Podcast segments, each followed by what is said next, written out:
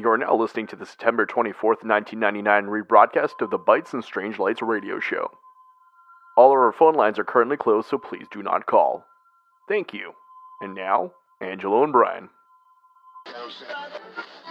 With the release last month of the 600 megahertz Intel Pentium 3, I guess we'll see where PC gaming is going. I mean, next month we have Age of Empires 2 coming out, so I'm very, very excited to see how a, a Pentium 3 would um, sort of go alongside uh, Microsoft's uh, great sim. I uh, I haven't been this excited since uh, I got a Sound Blaster a few years ago. That was pretty exciting times, and now with the power of these new computers, it's it's pretty amazing to think a few years ago, I was excited over like my 33 megahertz uh, PC that I could turbo to 66, and now we're at like 600. Doesn't make I sense. know. I know, I know. And on the flip side of things, uh, Age of Empires 2, which is supposed to ship, I do believe, next week or two weeks from now, is also eventually going to ship for the Mac, right? So the um, the Power Mac G4 came out uh, last August, and I'm curious to see how it handle a game like Age of Empires 2. I guess I'm going to have to wait for a review from uh, like Macworld magazine. Yeah, here's the thing with the Macs. I I've always had PCs, but I learned a lot of stuff on on Macs in high school, and I don't know. The the thing that keeps me on a PC is the games, because I I play a lot of games on my PC, but those iMacs are really cool. Angelo, and with that, we got to pay some bills, head over and play some commercials. So I'll see you on the flip side. Sure. You've seen my cell phone, right, Brian?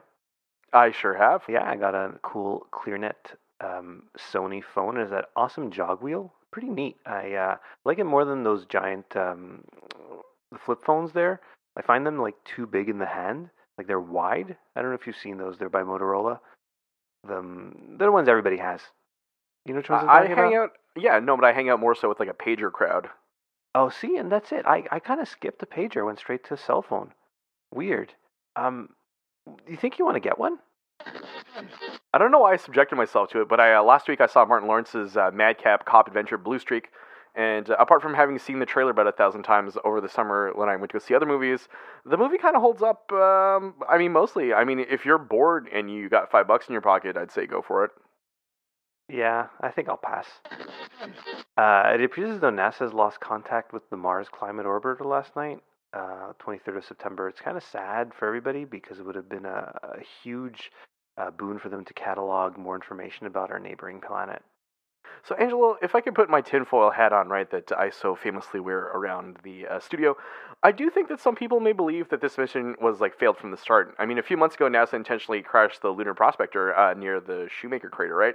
And I'm wondering what is located inside of the Shoemaker crater. What great secret exists that NASA had hoped to hide? I mean, it could be anything. It could be another face on Mars that would make Richard C. Hoagland very, very happy to know. But I'm really, I'm not sure what they're hiding, and I'd love to know what the U.S. government is trying to tell us or not tell us by intentionally crashing this. And I know they, the, you know, they have their reasons, but I'm, I'm really wondering what it is. I'm sure NASA's hiding something. Uh, have you seen some of those pictures from the moon where there's those structures? They're clearly structures. There's like one of those things that's rolling around towards the other structure, and there's tracks. They're hiding things, and those pictures got out. I think people got in trouble for them. And there's a lot of work going into this uh, secret space program that we're not aware of. I'm here. I'm glad to hear that you're also in agreement that there's a secret space program because I definitely do think, and I've heard from the past. You know, we've had other callers call in and agree with us that there have been uh, a lot to hide up there on the moon. Um, and then like taking things the other way uh, entirely, there are other people who claim that we've never even been on the moon. That everything was shot out in London uh, with the help of Stanley Kubrick. I don't know if you've heard that rumor before. Yeah, of course, and it's totally that that that's totally possible. I don't know. Um, I do think we did go to the moon, obviously, because look, there's stuff there, and that face on Cydonia. You know what? That would make an amazing song. It definitely would make an amazing song. If only someone had the guts and the glory to write that.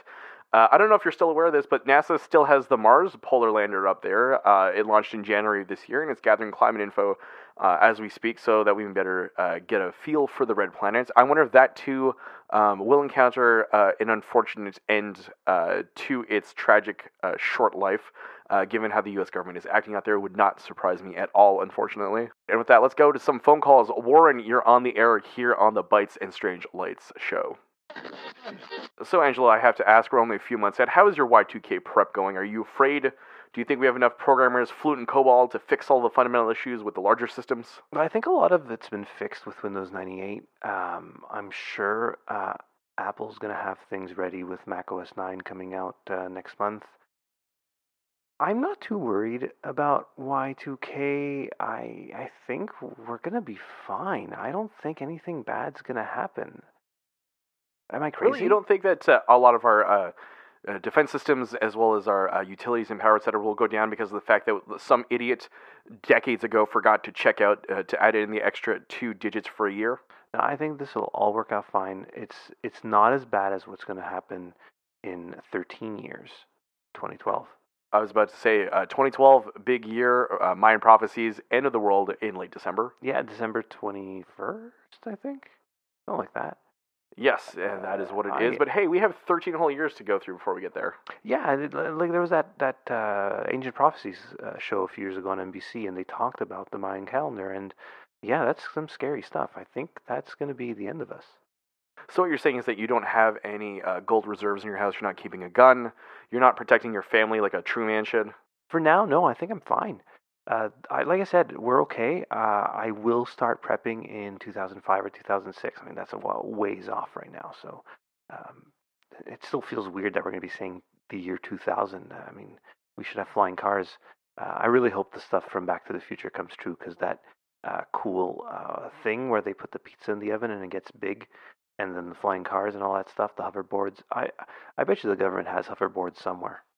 So what you're basically saying is that the Back to the Future films are just um, a, a thin line, uh, uh, or a way that the government is letting us know that we're actually um, uh, heading towards a future where these things are very possible. I think Zemeckis has some sort of line in with the government for sure. Well, earlier today, in the uh, before we got into the studio, we got a couple of phone calls um, on our uh, phone line, and so what we're going to do actually is uh, we're going to play uh, one of these messages from uh, one of these uh, listeners from our studio line. I'll go ahead and play that now here. uh, Marty from Oakland, New Jersey. Uh, just one quick comment. I know a lot of people are going to think I'm crazy for saying this, but I also know a lot of people out there are going to agree with me. I do not own a computer. I will never own a computer. I despise the damn things. And I got to tell you in all honesty, I am almost glad that this crisis is happening because the number one function of computers has been to throw people out of work. And I can tell you as an absolute fact that for many, many years, these computer salesmen went to all of these different corporations and companies trying to sell them their computer system. And the number one selling point has always been, look at all the people you'll be able to get rid of. And that was Mel. Mel seemed really angry, and I do agree with him that uh, computers are very, very dangerous, and they're going to put us out of business. And I also think that this is an impending crisis. Y2K is a disaster of catastrophic Really? proportions. I'm I'm surprised you're not more afraid of your uh, daily living. I'm I'm trusting I'm trusting the the major players in this to really make sure, like Sun Microsystems, they're uh, Microsoft, uh, Apple, Apple to a lesser extent. I mean, they're not a huge player. and, uh, All these companies, they know what they're doing. I trust them. I'm not worried about it too much.